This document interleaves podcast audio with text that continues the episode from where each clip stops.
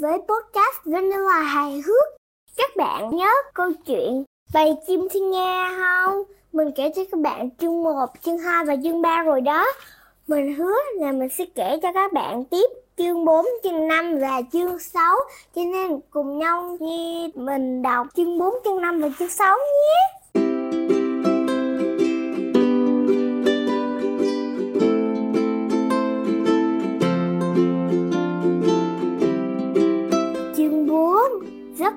Của Eliezer Khi Eliezer tỉnh dậy, nàng thấy gió thổi mạnh bên tai. Công chúa thấy mình đang nằm trong ổ và bao bọc xung quanh là những đôi cánh thiên nga đang vỗ. Phía dưới kia chỉ có nước mênh mông, nàng nhận ra họ đang bay qua biển. Bên cạnh Eliezer có một chùm quả chín mọng mà hoàng tử Jasper hái để sẵn cho em gái. Eliezer ăn chùm quả đó thay cho bữa sáng, bữa trưa và cả buổi tối nữa. Họ bay suốt cả ngày, những đám mây bồng bềnh nhẹ nhàng trôi qua nhanh. Phía dưới xa kia là sóng biển nhấp nhô. Cuối cùng, khi mặt trời bắt đầu lặn phía chân trời, một dải đất dần dần hiện ra. Bầy thiên nga hạ cánh khi trời đã tối. Trong chốc lát, những con thiên nga lại rũ cánh và biến thành các hoàng tử. Đây sẽ là nhà của chúng ta. Hoàng tử Gillian nói với em gái và chỉ vào một cái hàng phụ đầy rêu xanh. Nàng thấy trong giấc mơ một đám mây hình lâu đài. Một bà tiên rất đẹp từ đám mây bước ra và nói với Eliezer Nếu con có đủ can đảm, con sẽ cứu được các anh khỏi lời nguyền của hoàng hậu. Nhưng con biết phải làm gì bây giờ? Eliezer hỏi bà tiên. Bà tiên dịu dàng bảo, Con hãy về cho mỗi hoàng tử một chiếc áo bạc sợi cây tầm ma Khi các hoàng tử mặc những chiếc áo này vào, Lời nguyền sẽ được khóa giải Bà tiên còn dặn Nhưng con không được nói bất kỳ một lời nào Trước lúc lời nguyền bị hóa giải. Nếu con nói dù chỉ một lần Các anh con sẽ chết hết. Nghe lời bà tiên Eliezer vội đi hái cây tầm ma. Gai cây tầm ma châm vào tay nàng đau ngói, Khiến nàng giật mình tỉnh giấc. Eliezer nghĩ thầm, Thì ra chỉ là giấc mơ. Nhưng nếu giấc mơ có thật, Mình sẽ thử xem sao. Nàng nhẹ nhàng ra khỏi hang trong khi các anh vẫn đang say ngủ. Lạ thay, cây tầm ma mọc ở khắp nơi trên vùng đất mới này. Nàng liền bẻ một gói lớn ra cây tầm ma châm vào tay chảy máu nhưng nàng không hề kêu một tiếng khi Elliot trở về hang, trời đã sáng rõ, các anh nàng đã bay đi. Ngay lập tức, nàng bắt tay vào dệt áo, nàng lột thân cây tầm ma, vẹn chúng lại với nhau. Đến tối, những ngón tay của nàng phồng rồ lên, nhưng Eliza không hề bận tâm chiếc áo đầu tiên đã hoàn thành. Khi mặt trời bắt đầu lặn, các hoàng tử trở về. Vừa gặp Eliza nhìn hai bàn tay em gái. Các hoàng tử hiểu ngay mọi chuyện. Họ cảm ơn công chúa. Nàng không thể trả lời các anh được. Nhìn các vết thương trên tay Eliezer, hoàng tử Jasper không cầm được nước mắt. những giọt nước mắt của chàng ngõ xuống chạm vào tay công chúa như có phép màu các vết thương trên tay nàng nhanh chóng liền lại chương 5 hôn lễ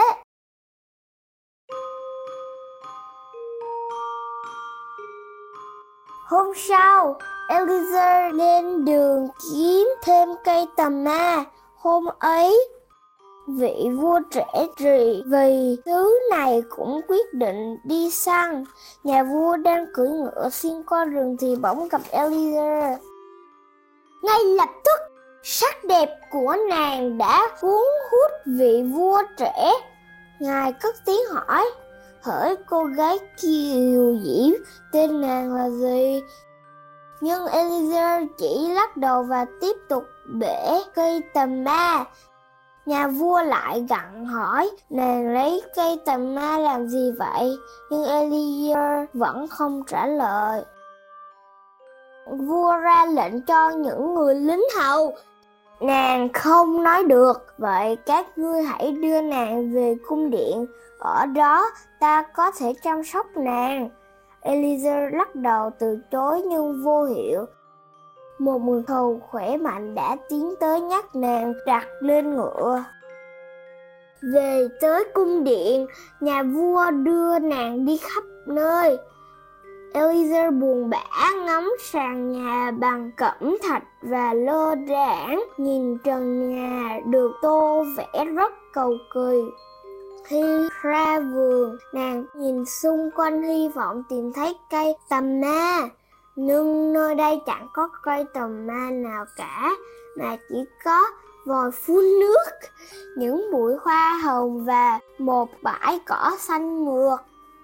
Rồi nàng chợt thấy ở đằng xa có một nhà thờ nhỏ cũ kỹ, có vẻ như người ta đã bỏ hoang nó từ lâu.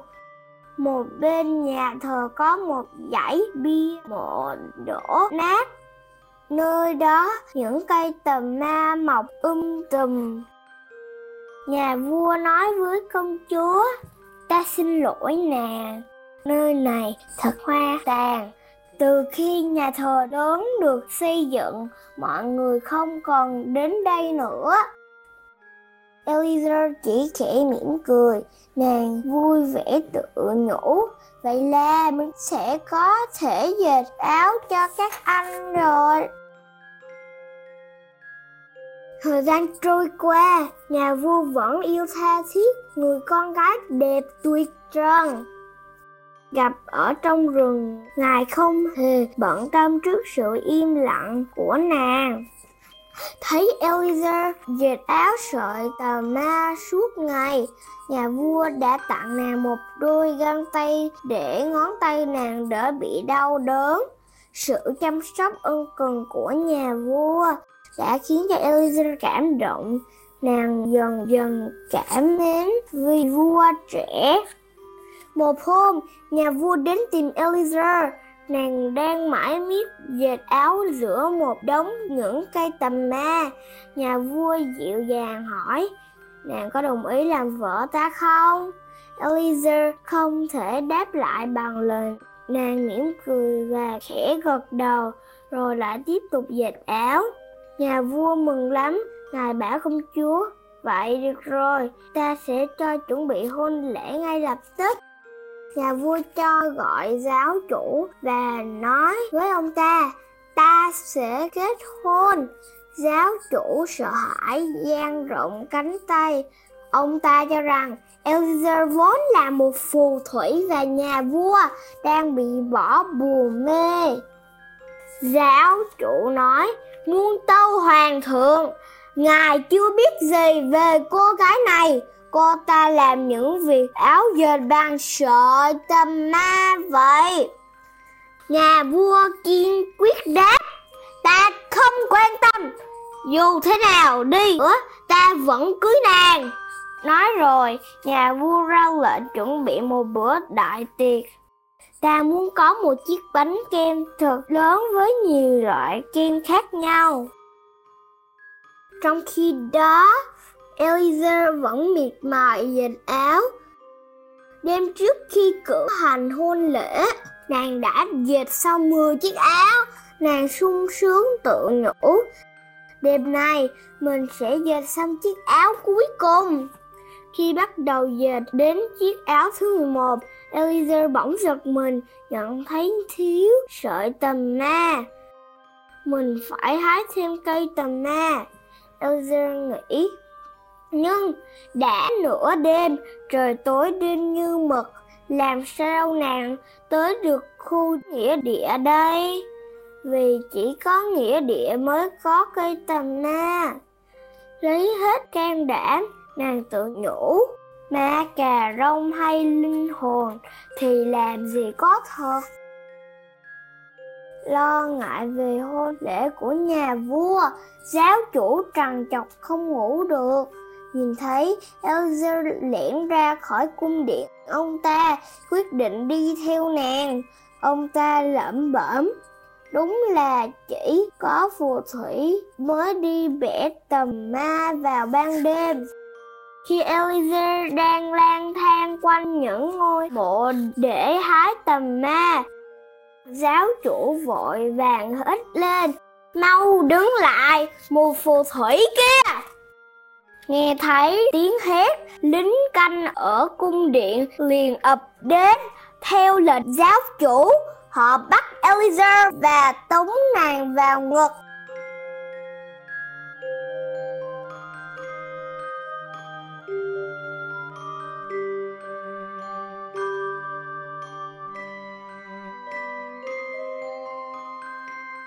Chương 6 Chiếc áo sợi cây tầm ma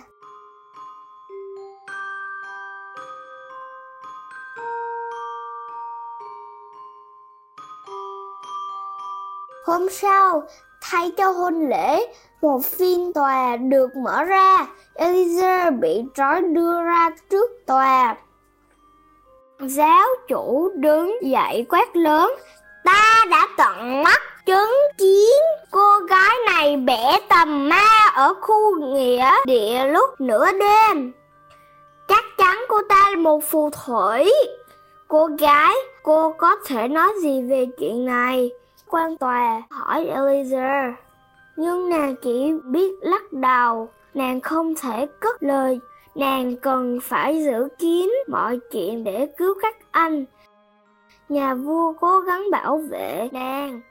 Ngài khẳng định nàng không có tội, nhưng giáo chủ vẫn quả quyết rằng cô gái này là một phù thủy. Ông ta nói với quan tòa, cô nàng đã bỏ bùa cho hoàng thượng. Hoàng thượng không biết mình vừa nói gì đâu. Quan tòa câu mày suy nghĩ, cuối cùng quan tòa phán tòa đồng ý với giáo chủ. Cô gái này là một phù thủy. Ngày mai cô ta sẽ bị thiêu sống. Nhà vua vô cùng đau khổ, nhưng tòa án đã phán quyết. Ngài không thể làm gì hơn. Eliezer được đưa trở lại nhà tù và bị giam trong một xà lim nhỏ.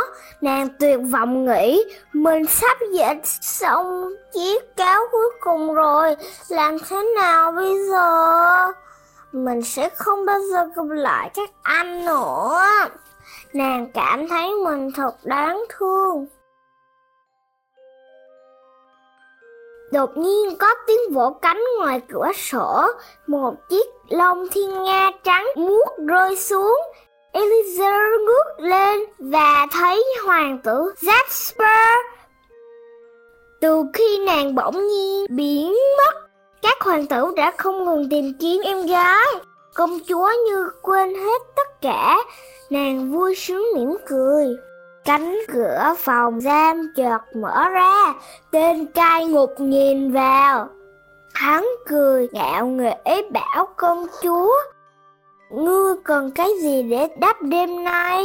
Nhà vua ra lệnh cho ta mang cái này đến cho ngươi, hy vọng ngươi sẽ dễ chịu hơn.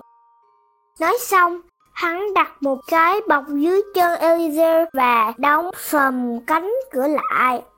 Eliezer mở cái bọc, có thứ gì màu xanh rơi ra, đó là những chiếc áo tầm ma. Eliezer tự nhủ, mình không thể bỏ cuộc được. Nàng dơ keo những chiếc áo cho hoàng tử Jasper xem. Hoàng tử cúi đầu nhìn chiếc áo rồi vội bay đi. Công chúa thầm nghĩ, có lẽ Jasper đi tìm các anh.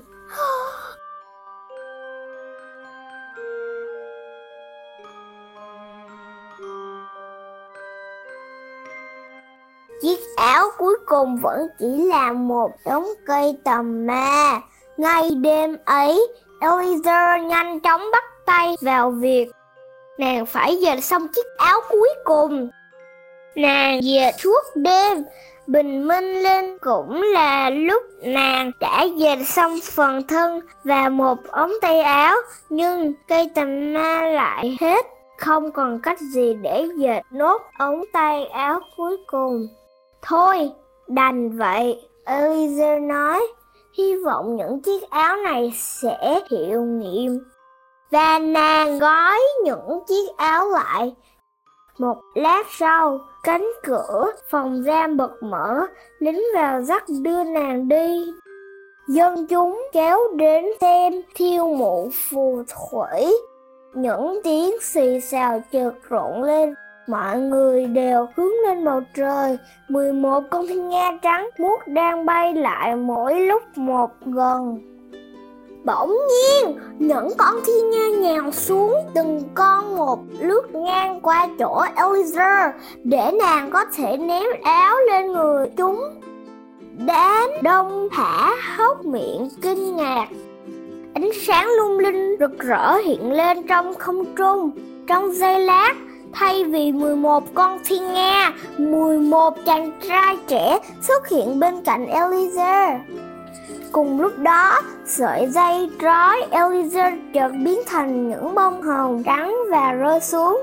Lời nguyện đã được hóa giải và Eliezer có thể nói được. Eliezer thốt lên, Ôi, Jasper, anh vẫn còn một chiếc cánh thiên nga.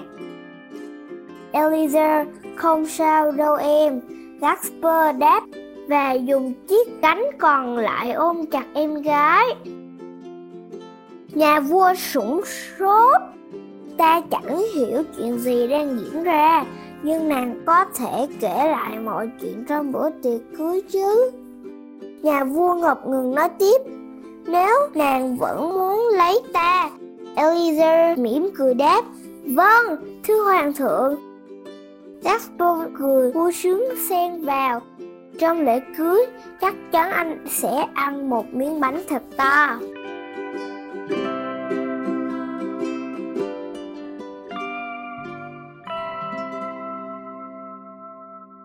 Các bạn ơi, mình đã đọc hết câu chuyện Bầy chim thiên nga rồi nè. Cảm xúc của mình đó chính là mình rất thích câu chuyện này. Bởi vì mình rút ra được một bài học đó chính là mình không nên nói dối như cái bà phù thủy này nè các bạn. Nói là sẽ làm cho con đẹp hơn mà cứ làm cho công chúa xấu đi. Thôi, tạm biệt. Hẹn gặp lại các bạn tại podcast lần sau của vanilla hài hước nhé.